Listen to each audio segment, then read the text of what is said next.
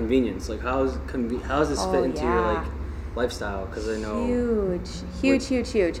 Um, I black out about half an hour, right, of being here versus if I were to go for a run for a few miles, right? Right. To go long, to get a good run in and burn Right. the calories and get that distance in, I got to black out a couple hours. right right, 'Cause so- so much leads up to it. Well, yeah, and after- you know, and if I'm not a fast runner, so all of those things to be able to come here.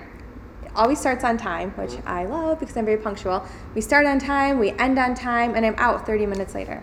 I could I don't can't think of a better way to work out if you don't have 3 hours to spend at the gym, exactly right?